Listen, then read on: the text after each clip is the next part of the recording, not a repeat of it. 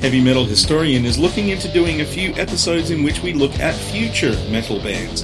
So, if you're an unsigned or independent metal outfit and you're interested in having your music played on one of those episodes, get in touch with us. MetalPodcast666 at gmail.com, on Twitter at MetalPodcast666, or over at our Facebook page. Reach out to us. We'd love to hear your music. Previously on Heavy Metal Historian, we inspected the influence of subgenres such as crossover thrash and djent, and we looked into underground fan followings. On this episode, amalgamating the experimentalism of avant-garde rock with the emerging electronica coming out of Europe, industrial music would rise to later evolve into a broad range of offshoots, including industrial metal. Examining the genre made famous by Nine Inch Nails and Ministry, we turn back the clock to examine where it all derived from. From the krautrock of Ash Ra Tempel and Tangerine Dream, to the experimental work of Frank Zappa and Captain Beefheart, to the post-punk nuttiness of Devo, we investigate the origins of industrial metal.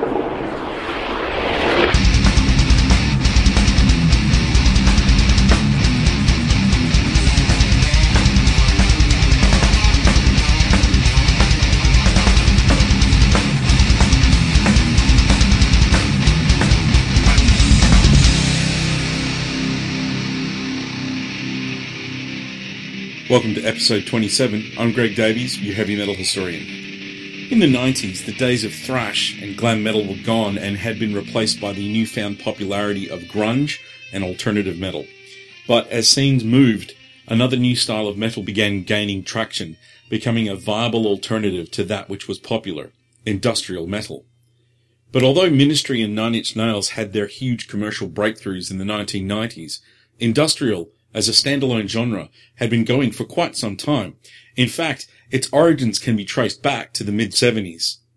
For many metalheads though, the 1992 release of Psalm 69 by Ministry and 1994's Downward Spiral by Nine Inch Nails was the first time that they'd heard anything like it. It's important to highlight at this point that for the metal of the 80s, keyboards and electronica were out, completely out, totally out. If there were any similarities between glam and thrash, it was guitars, drums, long hair, and high volume, but no electronic keyboards because it just wasn't the done thing. Now, of course, there were exceptions to the rule. Glam bands succumbed to the trend of power ballads during the 1980s, which made use of keyboards. And Eddie Van Halen also dabbled with the instrument on songs like Jump and Why Can't This Be Love?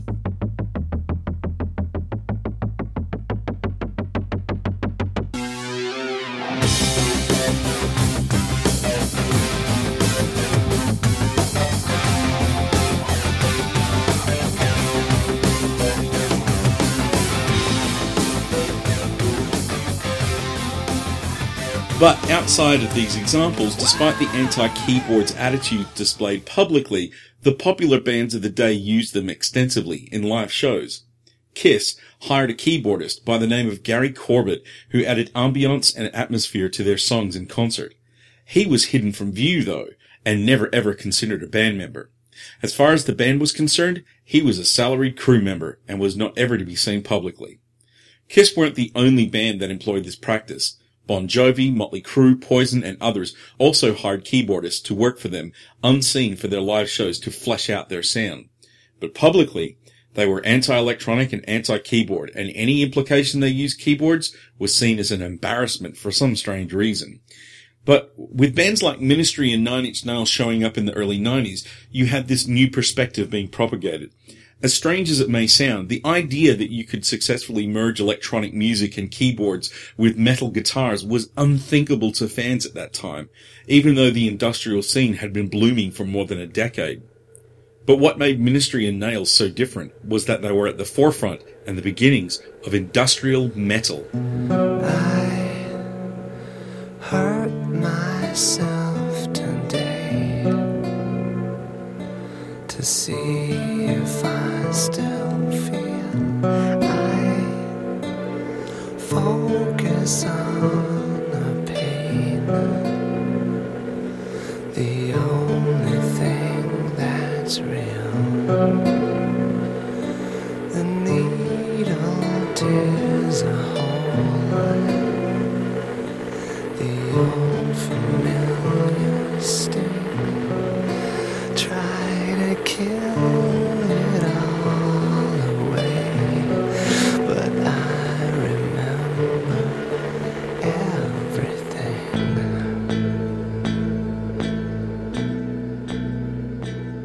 primary industrial music genre was the key inspiration for these bands, but where did industrial itself come from?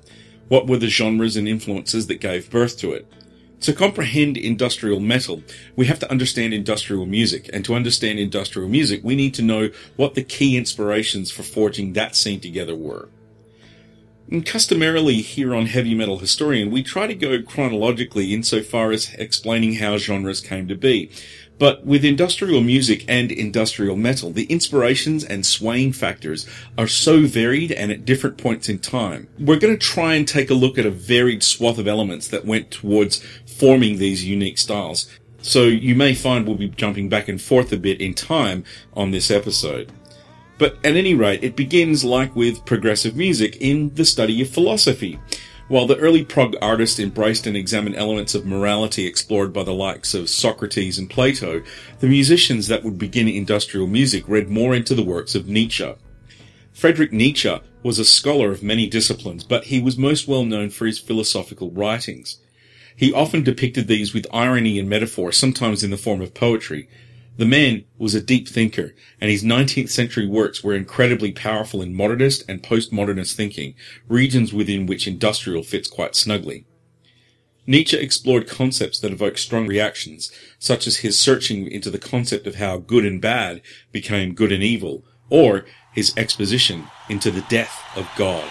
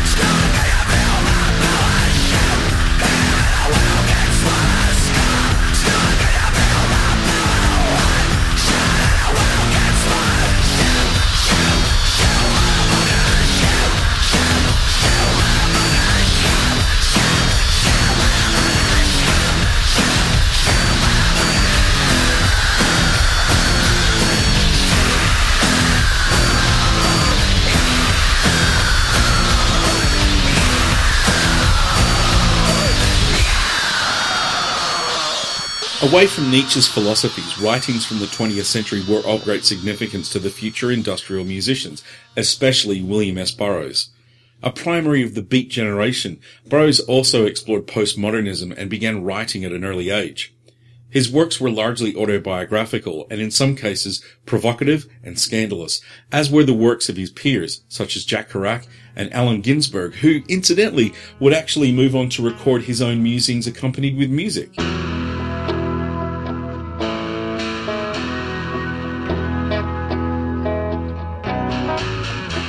Said the presidential skeleton, I won't sign the bill.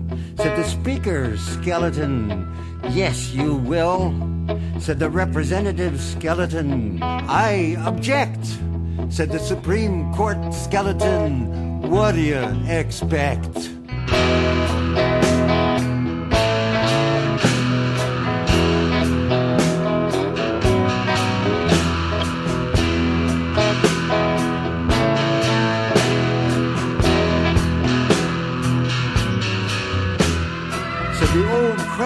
Skeleton, care for the poor, said the Son of God skeleton, AIDS needs cure.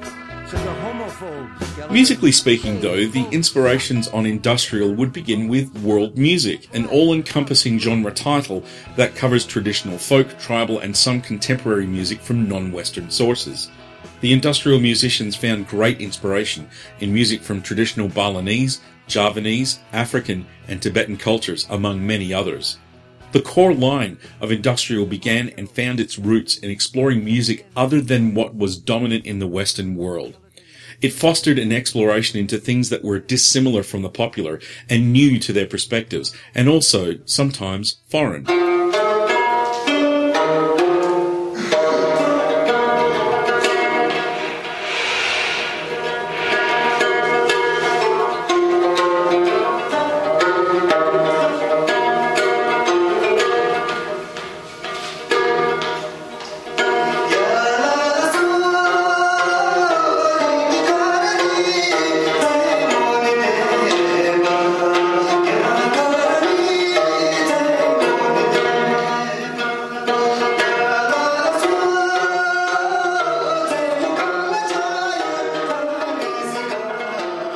This naturally leads us to jazz. While blues held heavy sway over rock and roll and early metal, it was jazz that held comparable sway over early industrial. The depth of improvised exploration by artists in the jazz scene was of significance to the future industrial artists. It fostered awe at the great potential in the sounds that was also felt by the future progressive musicians too. Of the jazz greats, industrial musicians cite many influences, the most distinguished of which were John Coltrane and Miles Davis.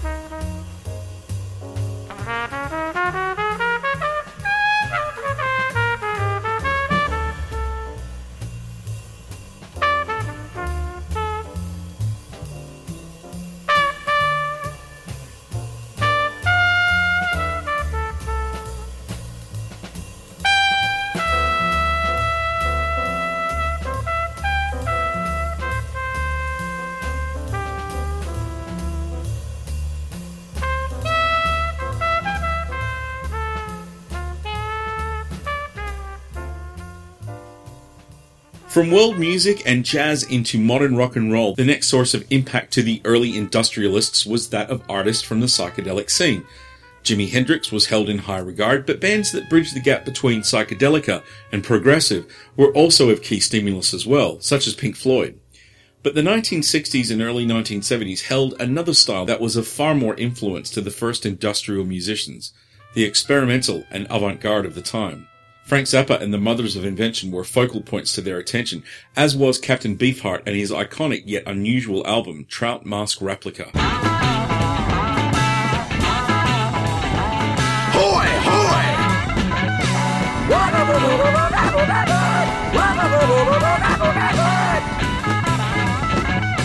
Big comes out, arms are too small, head's like a ball. Her horse and galloped off into the moonbeams.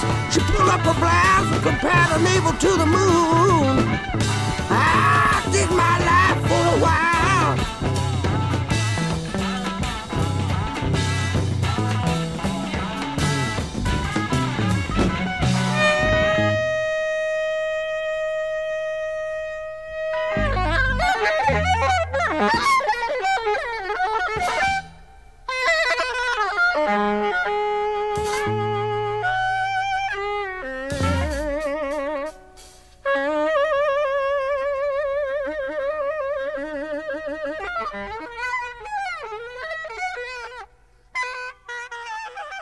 From here, the early industrial musicians also found some validity in the music of early metal.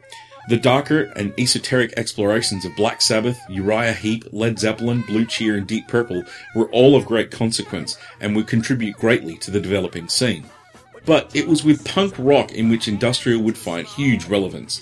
The incorporation of a provocative, rebellious, or revolutionary anti establishment brashness was of major importance to the developing style, and a component of this still exists in the genetic template of industrial to this day.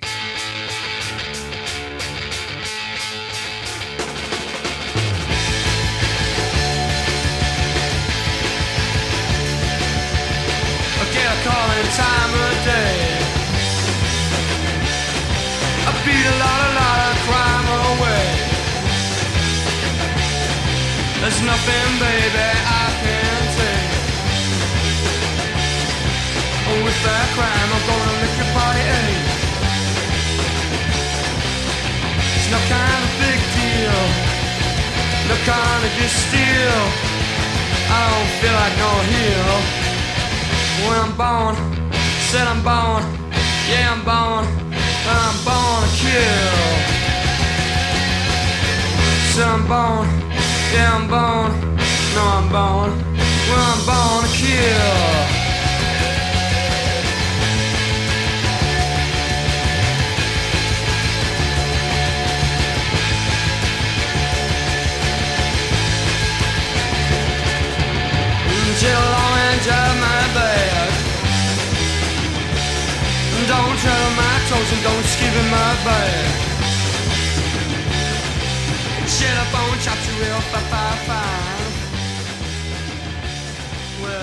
Resulting greatly from early punk, the goth subculture that emerged during the 80s was also hugely relevant to the industrialists.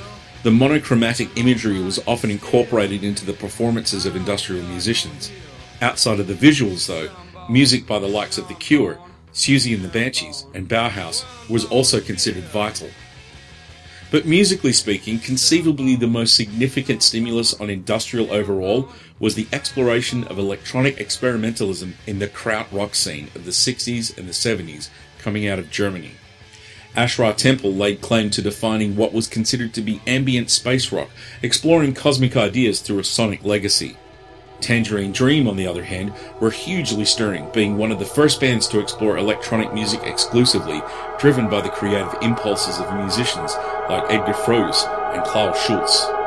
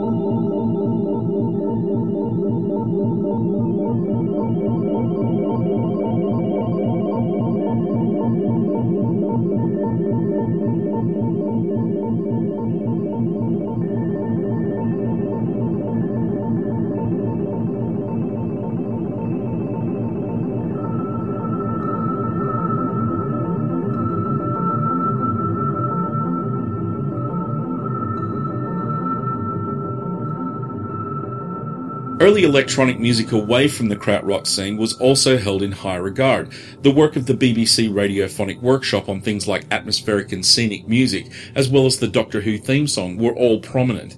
Electronic art musicians like Jean-Michel Jarre and Vangelis were also powerful forces that impacted industrial music, as were progressive multi-instrumentalists like Mike Oldfield. Out of electronic music and krautrock emerged one band that would be the linchpin and turning point in industrial music overall, Kraftwerk. Formed in 1970 in Germany, the group stayed strictly with, with electronic instrumentation, often even singing through vocoders. Kraftwerk are considered pioneers in the field of electronic music and were a chief influence towards industrial.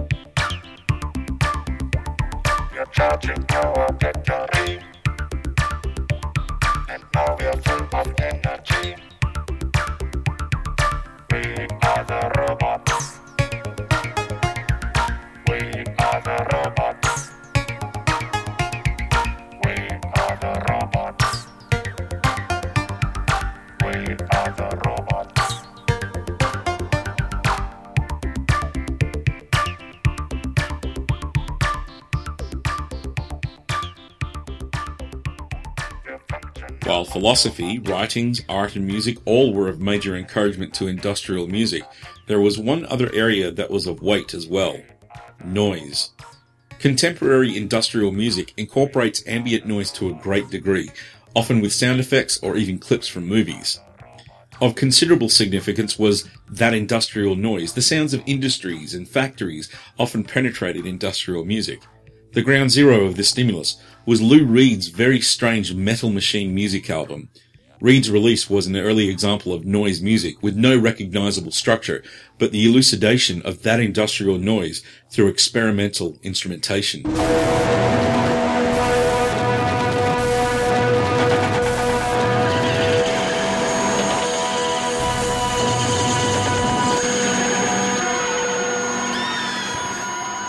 Outside of the music and the noise, other genres began contributing to the list of influences on industrial music. New wave, tailing the footsteps of punk, was of importance with music from artists such as the Buggles, Blondie, and Talking Heads all being significant. Synth pop was also imperative with groups like Soft Cell and Depeche Mode. From out of new wave and synth pop though came an artist that would be a dominant force that would affect future industrial metal artists. Gary Numan. First a part of the band Tubeway Army, Numan later moved on to a solo career exploring concepts of science fiction, industrialism, futurism, androids, and robots in his work. With songs like Our Friends Electric, Gary Numan imparted a solid guidance that would be of key stimulus to the future industrial metal bands. In actual fact, Fear Factory covered his song Cars in 1999, with Gary Numan himself joining them on vocals.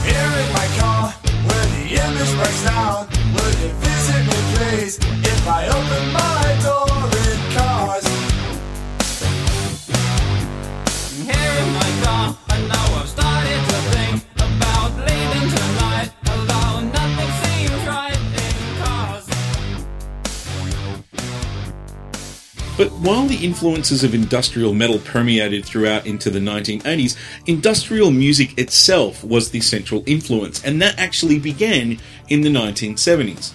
And the instigators of industrial as we know it were a band by the name of Throbbing Gristle. Founded out of art rock, the band is seen as the founders of the genre formed in 1975. The group aimed to confront their crowds with their noise rock music, accompanied with disturbing imagery, juxtaposing pornographic photos with images of Nazi concentration camps. Rather than trying to offend, the intent was to breed contemplation and deep thought or analysis by exploring the darker side of humanity.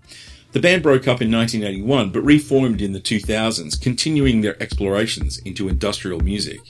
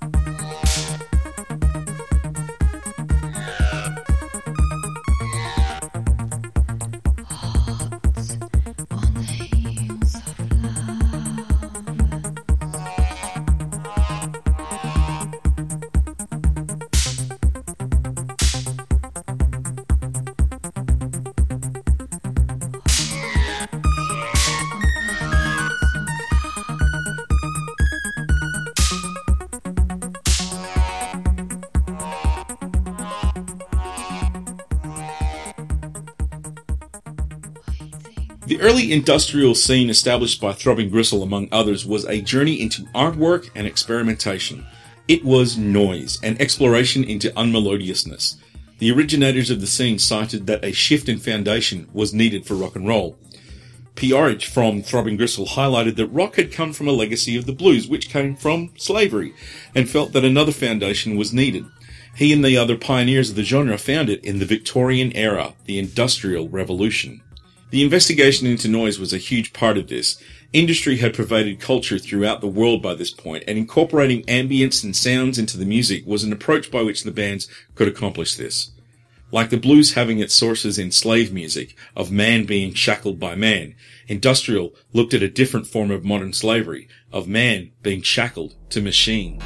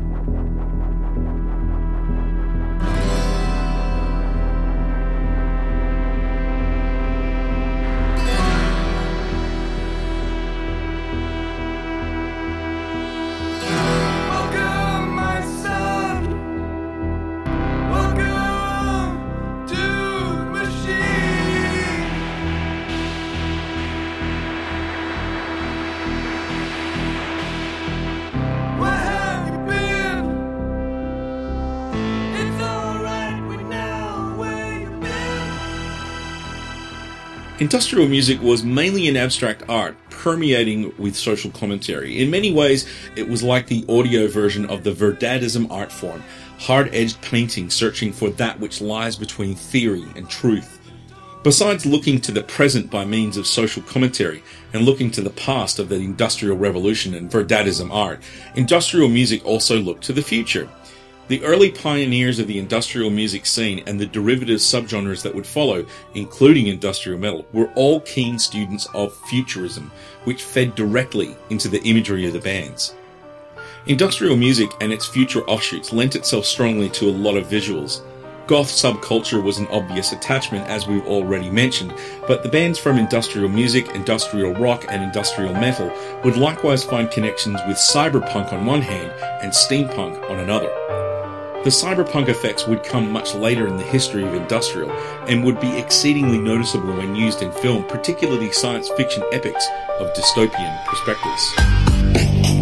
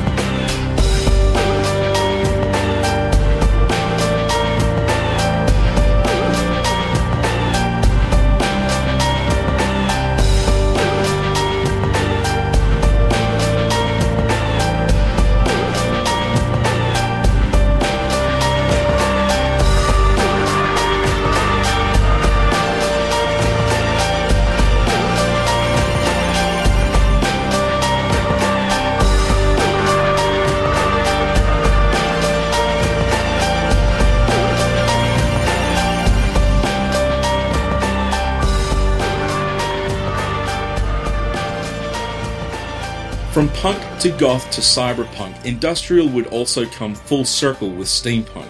It was the best of both worlds, futuristic, and yet part of the past with tinges of that industrial revolution look.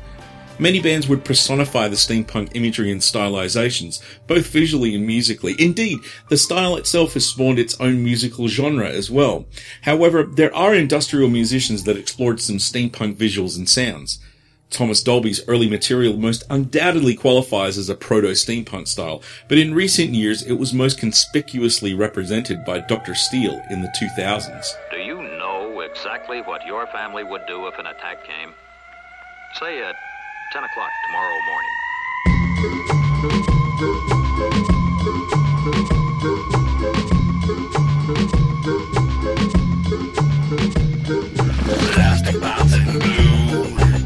Everything I can do to build the robots.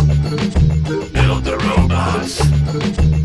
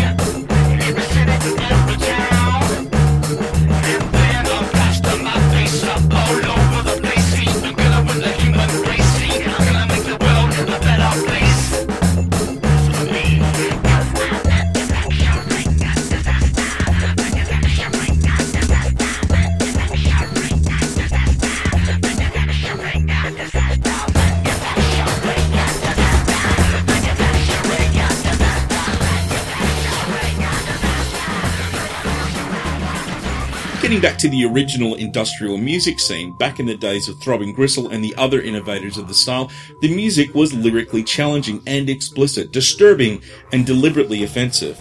Along with the harsh visuals, it took a cue from the shock rock antics of Screaming Jay Hawkins, Alice Cooper, and Kiss by provoking thought and reaction through negative and positive spectacle. And this is what Throbbing Gristle did well. Outside of Throbbing Gristle, though, there were other artists that contributed to the early industrial music scene. Cabaret Voltaire were also considered pioneers, formed out of Sheffield in England. Like TG, Cabaret Voltaire were profoundly influenced by art, notably the Dada movement, and evolved into merging industrial with pop and experimenting with early techno and dub.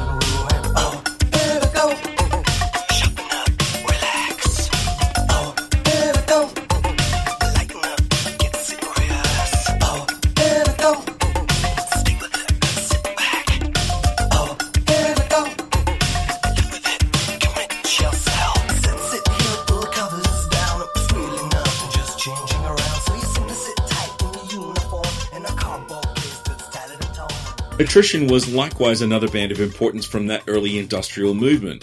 Formed in Coventry in 1980, the band originated purely as an electronic act, however transitioned into incorporating industrial elements with dark wave sensibilities. While they developed their own musical identity, Attrition was tremendously inspirational to the future industrial metal movement. They are known for songs such as Waste Not, Want More, You Will Remember Nothing, and Cosmetic Citizen.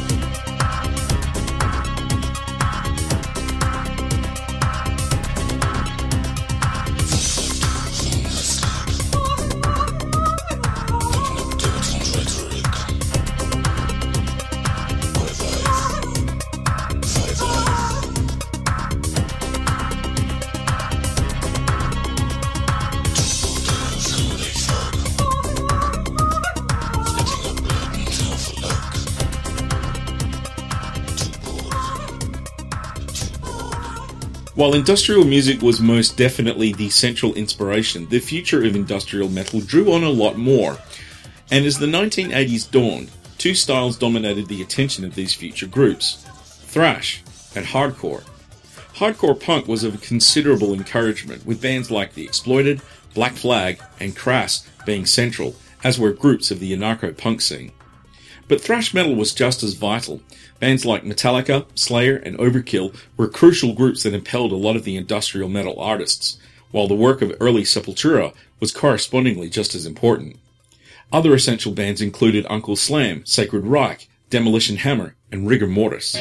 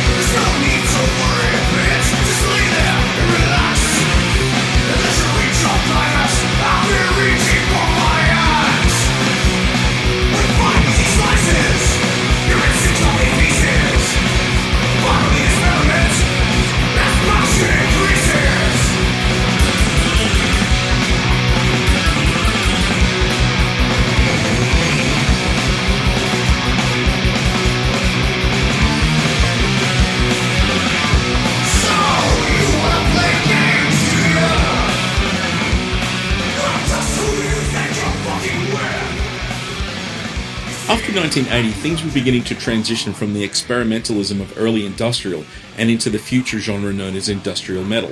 Early post punk artists that bordered on the strange, the odd, and the weird were valuable, such as with Devo. Although they had their early beginnings in the 1970s, Devo came to success at the start of the 80s. The band incorporated elements of science fiction and surrealism into their act, all big influences on industrial, but musically added a synth pop sound that would be essential to the development of future industrial.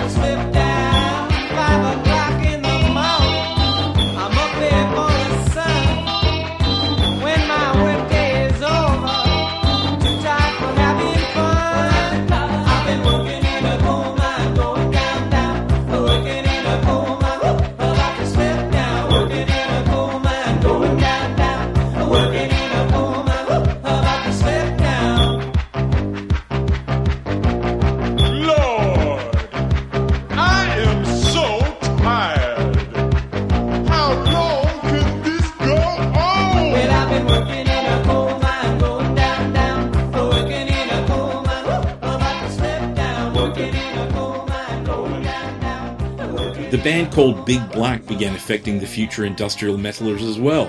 Whitehouse pioneered the power electronics movement, while the experimental noise rock of Swans was of specific notability for the future musicians of the industrial scene. Multi instrumentalist Brian Eno was also of importance, spanning a vast range of genres with a deep musical exploration into electronic possibilities.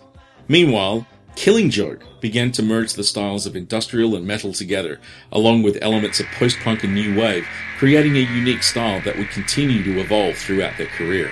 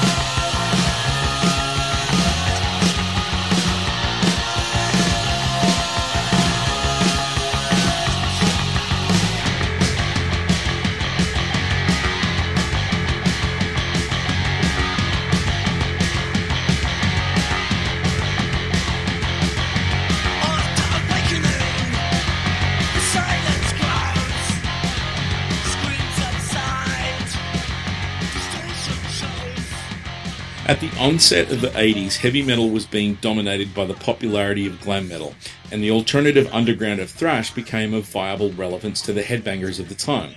But elsewhere, musicians were beginning to merge electronic music with metal, and industrial music was beginning to rise as a feasible and sustainable influence on musicians, also swayed by metal.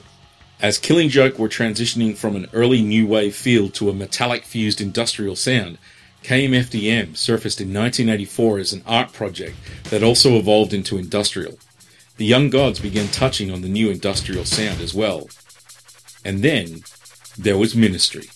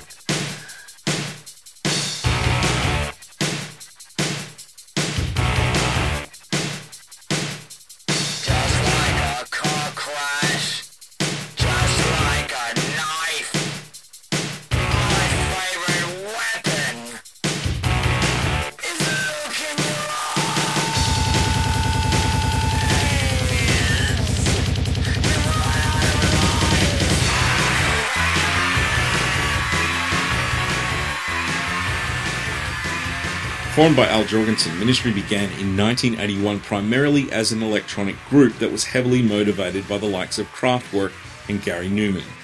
Their early works were very synth pop with new wave predispositions, but Jourgensen was searching for something more, and he found it when he incorporated metal-like guitar work on the album The Land of Rape and Honey. After recruiting rigor mortis guitarist Mike Scaccia in 1990, Jourgensen hit upon the iconic industrial metal sound. In 1992, they released their most successful album of all time, and it would catapult industrial metal into becoming a viable genre that could stand on its own. Psalm 69.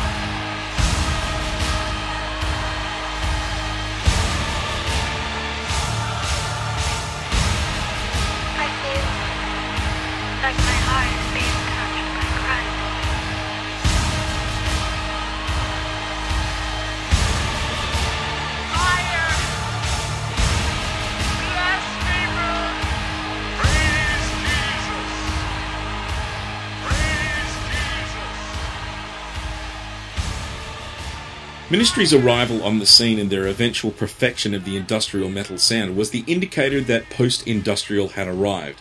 A new generation of artists was emerging with a variety of new subgenres.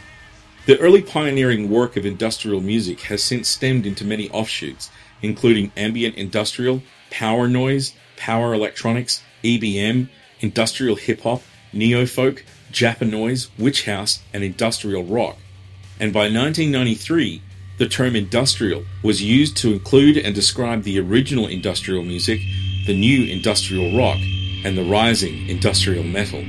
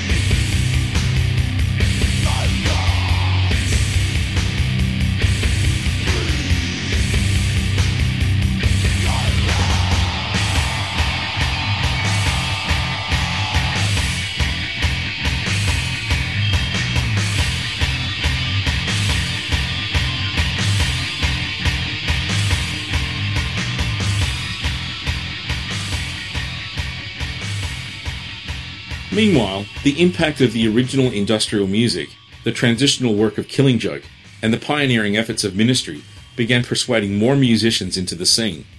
Godflesh popped up in the late 1980s, merging elements of goth with metal, but deeply entrenched in industrial.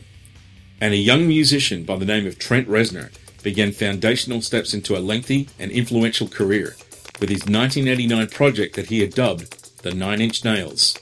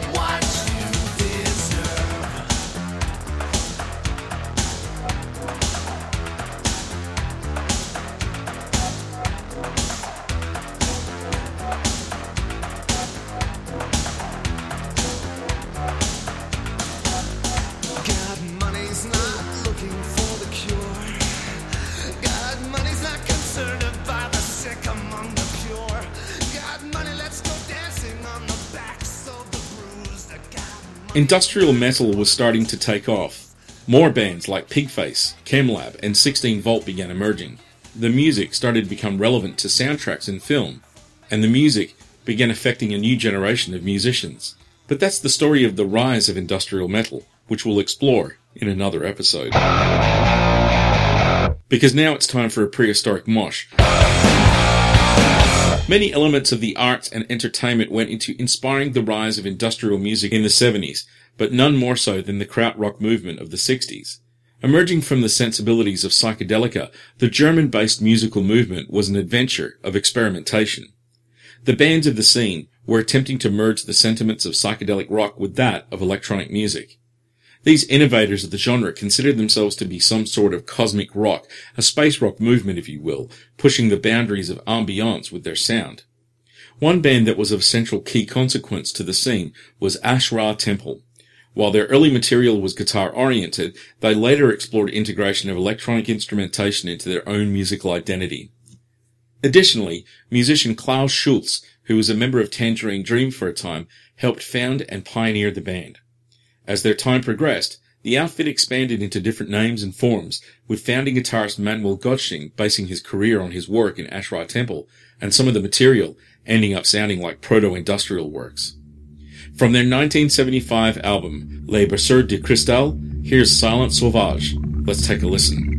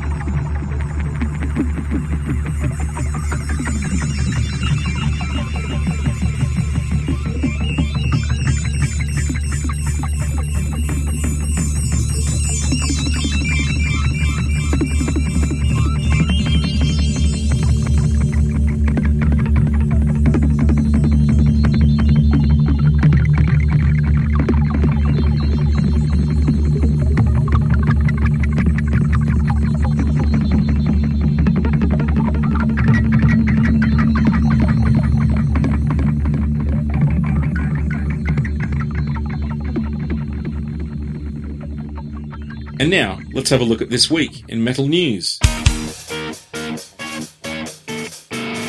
After weeks of rumour and speculation, it is official. Chris Adler from Lamb of God is playing drums on the new Megadeth album. At this point, it is unclear whether Adler is becoming an official member of Megadeth or whether he is simply guesting on the upcoming album. Official statements from Chris and the members of Megadeth neither confirm nor deny membership speculation, but they all confirm one thing. Chris Adler is the drummer on the new Megadeth album. It's been revealed that Jeff Hanneman will be making a posthumous appearance on the next Slayer album. Tom Araya confirmed in a recent interview that the process of writing and recording the album began sometime before Hanneman passed away, and the band were able to use some of his guitar work on one track on the album. The inclusion of the song is a fitting tribute to a man greatly missed by his fans. Metallica will be co-headlining this year's Lollapalooza with Paul McCartney? Yes. Indeed, the former Beatle will also hold a co-headline spot on the August festival. Other bands on the bill include Florence and the Machine, Brand New, TV on the Radio, and Gogol Bordello. The lineup is a literal mix-up of styles and sounds. Lollapalooza will be held July 31st to August 2nd at Grant Park in Chicago.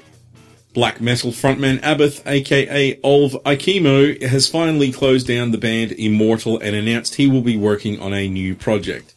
Eikemo will be using his moniker Abbath as the name for the project, which appears to be a combination of a solo project with collaborations. Abbath is expected to have an announcement for a new album before the end of this year.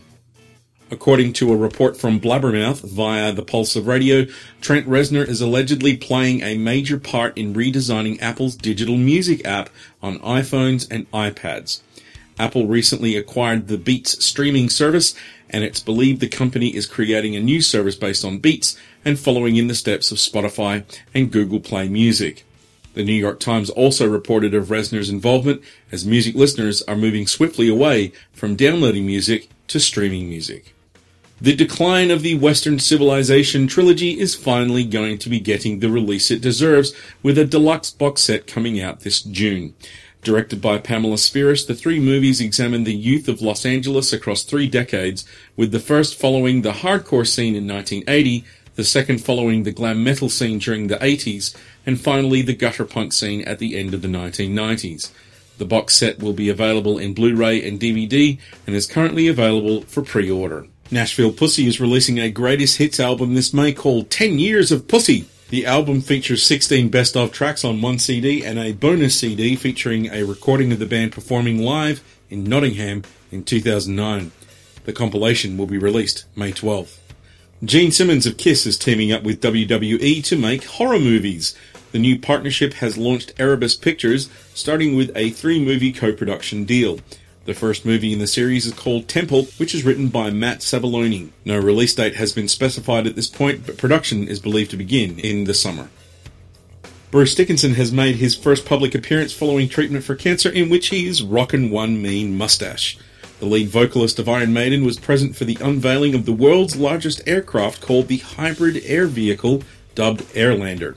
The HAV has been designed so that it can stay airborne for up to three weeks in missions, delivering tons of humanitarian aid. Photos of Dickinson's appearance can be seen over at Blabbermouth. And finally, Judas Priest are releasing a new line of coffee. Partnering with Dark Matter Coffee, the group will be releasing British Steel coffee for the month of April. Dedicated fans can get the brew because clearly this is what you drink when you've been living after midnight. Some of our news sources come from the Metal News subreddit, and links for the news can be found in our show notes over at heavymetal666.com. Remember, you can share awesome metal news with us at any time by posting it over at reddit.com slash r slash metal news. On the next Heavy Metal Historian, we commence the examination of another eminent genre of metal, exploring the beginnings of what has become known as power metal. We turn back time and go back to look at the bands and artists that shaped the initial stages of the style. From Ronnie James Dio with his work in Black Sabbath, Rainbow, and Dio to the works of Judas Priest and Iron Maiden, from literature to history, we look into the origins of power metal. Subscribe to Heavy Metal Historian at iTunes or Stitcher. Follow us on Facebook or at Metal Podcast 666 on Twitter. Send us a message to metalpodcast666 at gmail.com if there's a subject you'd like Heavy Metal Historian to examine or report on, or if you have questions you would love for us to answer. You can also catch me with Aaron Chavara on the Blendover podcast, bringing you the news that the news isn't covering over at blendover.com. We'll catch you on the next Heavy Metal Historian, Hails and Horns, and until next time, out of all the groups we've discussed on this episode, if there was any that was the one to bridge the gap between industrial music and industrial metal, it would be Killing Joke. Coming from the post punk new wave era of music, the group would eventually take on more of a metallic sound. In 1994, as industrial metal was breaking through, the group released the album Pandemonium, and on it was a song that signified their full transition into industrial metal. It was called Millennium, and here it is as our closing headbanger.